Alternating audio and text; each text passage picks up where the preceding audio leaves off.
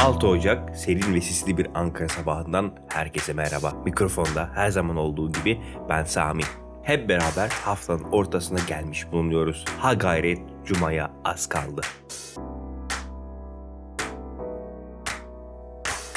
Yoğun gündemimize geçmeden önce bize destek veren, geri bildirimde bulunan, yapıcı eleştiriler sunan herkese çok teşekkür ederiz. Sizin destek ve yönlendirmeleriniz sayesinde her geçen gün gelişiyoruz. Eğer siz de fikirlerinizi bizimle paylaşmak istiyorsanız Instagram, Twitter veya Facebook sayfalarımızdan bize ulaşabilir yahut yeni nesil gmail.com adresine bir e-posta gönderebilirsiniz. Son olarak eğer bu podcast'i beğenerek dinliyorsanız bizi arkadaşlarınıza tavsiye etmenizi rica ediyoruz. Böylece daha fazla kitlelere ulaşmış oluruz. Bu kadar reklam yeter. Hadi kahvemizden bir yudum alıp başlayalım.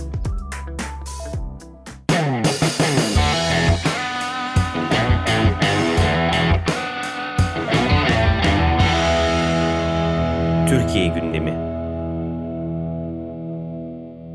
Boğaz içinde sular durulmuyor. Boğaziçi Üniversitesi'ne Cumhurbaşkanı kararnamesiyle rektör atanmasına tepki gösteren ve üniversitede protesto düzenleyen öğrencilerin evlerine yapılan polis baskınlarında 17 kişi gözaltına alındı. İçişleri Bakan Yardımcısı ve Bakanlık Sözcüsü İsmail Çataklı düzenlediği basın bilgilendirme toplantısında Boğaziçi'ndeki eylemlerde pazartesi günü gözaltına alınan 17 kişiden 15'inin öğrenci olmadığını, bazılarının Marksist-Leninist Komünist Parti ile irtibatının tespit edildiğini edildiğini bildirdi. Ayrıca dün düzenlenen rektör devri teslim töreni sırasında bazı akademisyenler rektörlük binasına sırtlarını dönüp eylem düzenledi. Gözaltına alınan öğrencilerin derhal serbest bırakılması için slogan atan akademisyenler eylemde ayrıca bir bildiri okudu. Diğer yandan Habertürk'te yayınlanan bir programa katılan Bulu, Boğaziçi Üniversitesi rektörlüğüne atanmasının siyasi olduğuna yönelik eleştirilere yanıt verdi. Siyasete CHP'de başladığını söyleyen Bulu,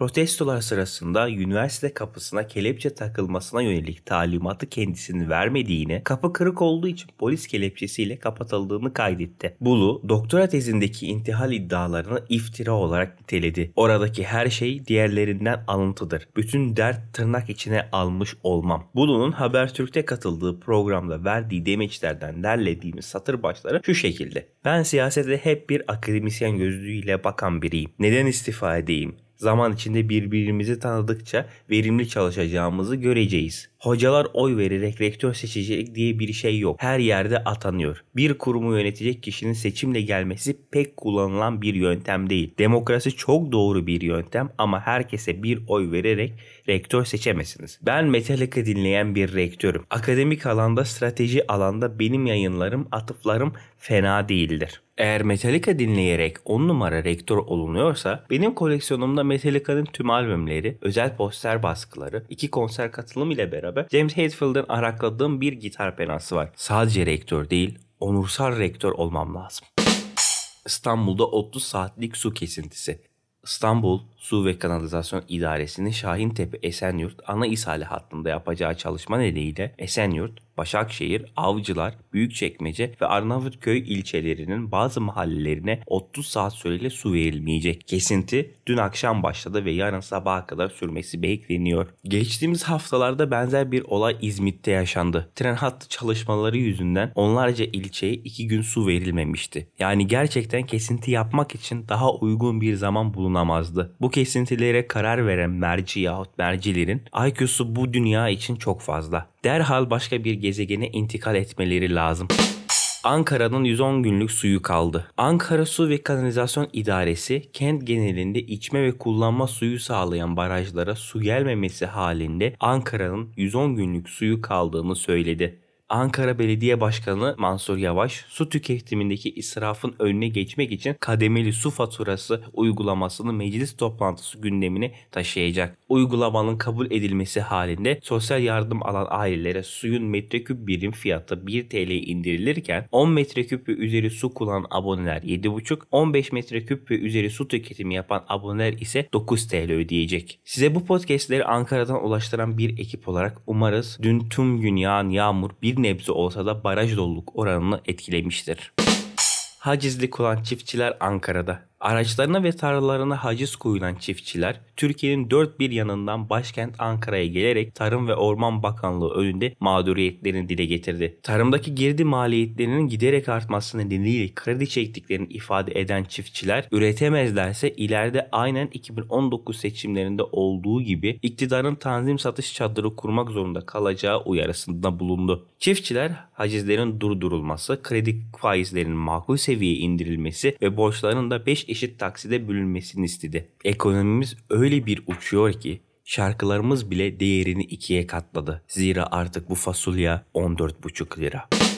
2020'de Türkiye'de akıllı telefon için harcanan rakam belirlendi. Akıllı telefon sektörüne yönelik mobil iletişim araçları ve bilgi teknolojileri İş Adamları Derneği Mobisad'ın yayımladığı rapora göre Türkiye'de geçen yıl toplam 10 milyon 500 bin adet akıllı telefon satışı gerçekleşirken vatandaş ortalama 3600 TL ödeme yaptı. Ayrıca raporda 2020 yılında ürün fiyatlarının artması ve ürüne ulaşmanın zorlaşması sebebiyle kayıt dışılık oranının yükselişte olduğunu, beklentinin aksine 2021'de fiyatların azalmayacağı belirtilmiş. Zaten şu an iyi bir cihaz için barem 10 bin lira ya da diğer bir ifadeyle 4 asgari ücret. Bakalım bu yıl bu sınır daha ne kadar yukarıya çekilecek hep beraber göreceğiz. Ayrıca merak ettiğimiz bir konu da derneğin ismi. Neden iş insanları değil iş adamları? Adam olmayan bu derneğe üye olamıyor mu? Size gereksiz bir serzeniş gibi gelebilir. Fakat toplumsal cinsiyet eşitliğini sağlamak istiyorsak en ufak ayrıntıyı bile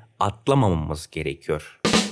Markette yıllık değişim 85 liralık sepet 113 liraya çıktı. Medipol Üniversitesi İşletme ve Yönetim Bilimleri Fakültesi Bankacılık ve Sigortacılık Bölümü öğretim üyesi doçent doktor Aysel Gündoğdu Twitter hesabından geçen yılın ve bu yılın Ocak ayındaki aynı marketten yaptığı alışveriş fişlerini paylaştı. Dike'nin yayınladığı görsellere göre yumurta, peynir, yağ, makarna ve un gibi 10 temel malzemenin bulunduğu bir sepet Ocak 2020'de 85 lira 50 55 kuruş iken bu yılın Ocak ayında aynı ürünlerin toplam tutarı 113 lira 60 kuruşa yükseldi. Bu da %33'e yakın bir artış anlamına geliyor.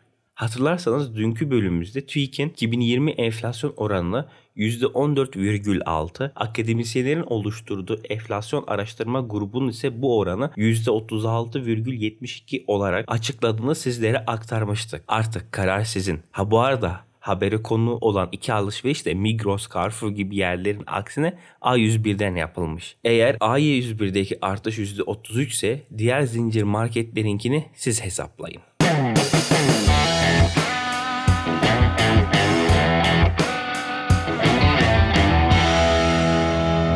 Koronavirüs Sağlık Bakanlığı Çin'den gelen koronavak aşılarının analizlerine başlandığını açıkladı. Sağlık Bakanlığı Çin'den gelen Sinovac şirketinin geliştirdiği Covid-19 aşılarının analiz çalışmalarına başlandığını açıkladı. Açıklamada 30 Aralık sabahı Ankara'ya getirilen Coronavac aşılarının ilk partisi Sağlık Bakanlığı Halk Sağlığı ilaç ve aşı depolarına yerleştirildi. Aşılardan alınan numuneler analizlerin yapılması için soğuk zincir ile Türkiye İlaç ve Tıbbi Cihaz Kurumu laboratuvarlarına gönderildi denildi. Açıklamada şu ifadelere yer verildi. Numunelerin analizleri tüm dünyada uygulanmaktadır uygulanmakta olan rutin kalite kontrol süreçlerine uygun olarak gerçekleştiriliyor. Analizler ile aşının raf ömrü boyunca firma tarafından tanımlanan koşullarda saklanması ve uygulanması halinde sahip olması beklenen kalite, etkilik ve güvenilirliğinin kontrolü yapılıyor. Analiz sürecinde aşının formülasyon yapısının değişip değişmediği kontrol ediliyor. Aşının üretiminden gelen özelliklerinin korunduğu, beklenilen etkiye sahip olacağı ve güvenli olduğu bu süreç sonunda tespit ediliyor. En az 14 gün sürecek testlerin ardından uygun bulunması halinde aşıya Türkiye İlaç ve Tıbbi Cihaz Kurumu tarafından acil kullanım onayı verilerek kullanıma sunulacak. Hadi hayırlısı. Çin, Covid-19'un kökenini araştıracak heyeti izin vermedi. Dünya Sağlık Örgütü Genel Direktörü Dr. Tedros Adhanom Ghebreyesus, Covid-19'un kökenini araştıracak uluslararası uzmanlardan oluşan bilim heyetinin Çin'e girişine izin verilmemesinden dolayı büyük hayal kırıklığına uğradığını bildirdi. Üst düzey Çinli yetkililerle temas halinde olduğunu aktaran Gebreyesus, virüsün kökenini araştırma misyonunun Dünya Sağlık Örgütü ve uluslararası heyet için öncelik olduğunu Çinli yetkililere bir kez daha açıkça ilettiğini belirtti. DSO, 2021'in ilk haftasında virüsün kökenini araştırmak için 10 uluslararası bilim insanının Çin'e gideceğini bildirmişti. DSO, Çin'de Covid-19 kaynaklı ilk ölümün görülmesine bir yıl geçmesine rağmen virüsün kökenini araştıracak bilim heyetinin henüz Wuhan'a gitmemiş olmasından dolayı eleştirilere maruz kalıyor. Covid-19'un çok tartışılması ve komplo teorilerine açık bir konu olduğundan dolayı bu konuda şahsi yorum yapma hakkımızı saklı tutuyoruz.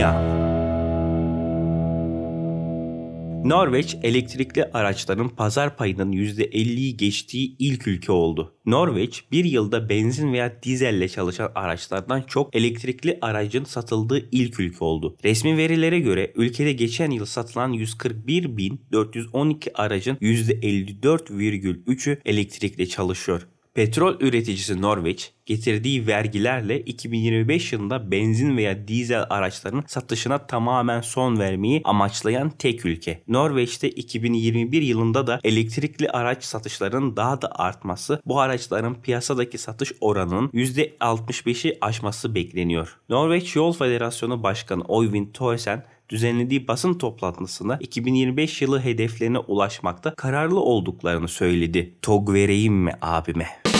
Bugünkü bölümü iki ilginç haberle bitiriyoruz. Birincisi Trakya Üniversitesi mezunu Malum Yobide Dejeraki Umarım doğru okudum. Ülkesi Çat'ta Cumhurbaşkanlığına aday oldu. Trakya Üniversitesi'nden yapılan yazılı açıklamada 2000 yılında Edirne Meslek Yüksekokulu Gümrük İşletme Bölümünden mezun olan Dijeraki'nin Çat'ta Nisan ayında yapılacak Cumhurbaşkanlığı seçimleri için adaylığını açıkladığını bildirdi. Açıklamada görüşlerine yer verilen Trakya Üniversitesi Rektörü Profesör Doktor Erhan Tabakoğlu mezun öğrencilerini iyi yerlerde ve görevlerde görmekten mutluluk duyduklarını belirtti. Tabakoğlu eski öğrencileri Dijeraki'nin Iraki'ye ülke siyasetinde merkezi bir rol oynamak için aday olduğu seçimlerde başarı dileklerini ilettiğini kaydetti. Bir teşekkürler Çad ve vakit Çad vakti pankartı artı Rabia pozlu afişle Cumhurbaşkanlığı hayırlı olabilir.